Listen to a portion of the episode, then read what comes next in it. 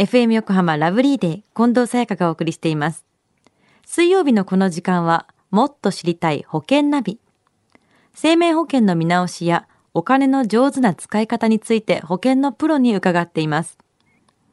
保険見直し相談、保険ナビのアドバイザー、中亀照久さんです。今週もよろしくお願いします。はい、よろしくお願いいたします。さあ、今日のもっと知りたい保険ナビ、テーマは何でしょう？はい、今日のテーマは、老後の年金不足に備える保険選びです。はい。これまでに年金のことは、あの、年金定期便とか、はい、あの、国民年金と厚生年金の違いについてとか、はい。まあ、このコーナーでお話ししていますが、近藤さん、いろいろやったけど覚えていますか？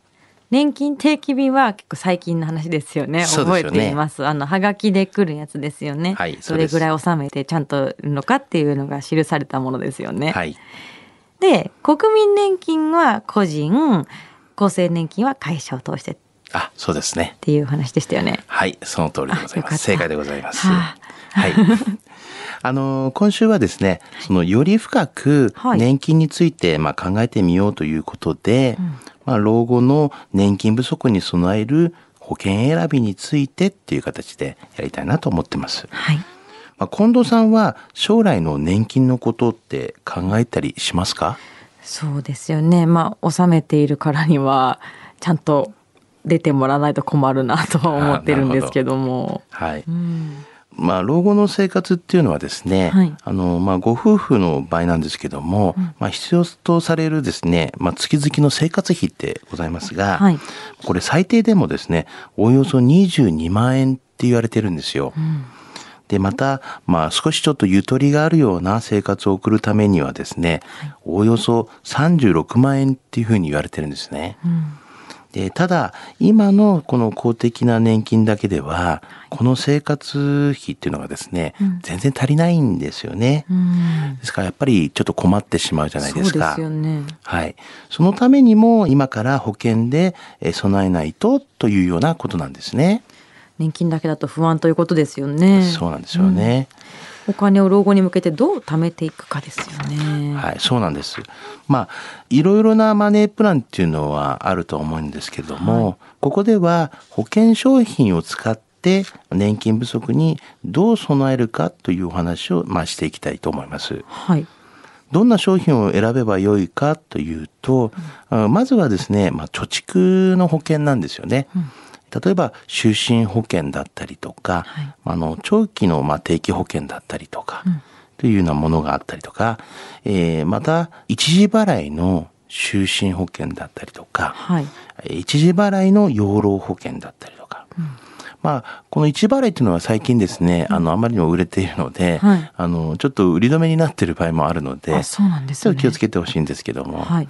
で、まあ、最後にですね、やはりあの、老後のことですから、個人年金っていうような、まあ、保険がございますよね。うん。はい。これらをどう選ぶかについてアドバイスをいただいてもいいですか？はい。はい。一概にはちょっと言えないんですけれども、うんまあ今ならば、まあ一番いいのは多分一時払いの、まあ、就寝保険が、まとめて払っちゃうっていうそうですね。よろしいんではないかなというふうには思います。うん。ただし、はいこの一時払いの場合には、あの、一回に、まあ、こう、お金をこう、まとめたお金がないとはい、払えないので、はいえーちょっと大変かなっていう方もやっぱりいらっしゃると思うんですよね。うんうんだいたい金額的には100万円からだいたい150万円ぐらいが最低ぐらいでないと、まあ、一払いのちょっとができないかなというふうには思いますがね。まとめて払う分あの保険料が安くなるということですよね。でもはい結果として、やっぱ入るのは若い方がいいんですかね。そうですよね。やっぱり若い方のが保険料も安いですし、はいまあ長くにわたっての運用もできるっていうのはありますから、えーそういった面では若い方がいいんではないかなと思いますね。例えば40代とかのまだまだこれからの人たちもそうやっぱ備えておいた方がいいんですか？もちろんですよね。ただし、まあ40代の方ですとですね、少しやっぱり30代の方とかはい20代の方よりは、やっぱり率は少し落ちてしまうんですけども、あの、でもまあ、全然かけないというよりは、はいやはりあの、今後のやっぱ老後のためにもですね、少し備えた方がいいとは思いますね。やっぱり備えておいた方がいいってことですよね。はい。では今日の老後の年金不足に備える保険選びのお話、知得指数は？はい。ズバリ92です。92。はい。はい。あの、まあ、いろいろ保険のお話をしましたけども、その保険での活用にはですね、この老後のことを考えて、えー備えるのはもちろんメリットあるんですけども、まあ、他にもまあメリットっていうのがございます。はい。保険はですね、生命保険料控除といいまして、まあ、控除されるようなものがあります。また年金に関しても、個人年金保険料控除というのもございます。だこれはまあ保険に加入しているだけで、ある一定の金額の控除がまあ適用されるまあ制度なんですよね。ですからまあこういう老後のことを考えながらも保険に入りながら、まあ一応控除されるものもやっぱメリットがありますよっていうことも少し覚えておいた方がいいんじゃないですかね。はい。老後の年金不足に備える保険選びについてもっと知りたい方、中上さんに相談してみてはいかがでしょうか。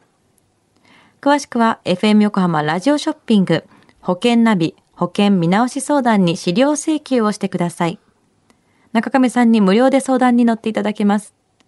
お問い合わせは電話番号045-224-1230 224-1230または FM 横浜のホームページのラジオショッピングからチェックしてください。そして最後に、ポッドキャストで保険ナビ、過去の放送分も含めて聞くことができます。iTunes で保険ナビで検索していただくか、FM 横浜のホームページ、ポッドキャストからアクセスできます。この番組、ラブリーデーの Facebook にもリンクを貼っておきます。もっと知りたい保険ナビ。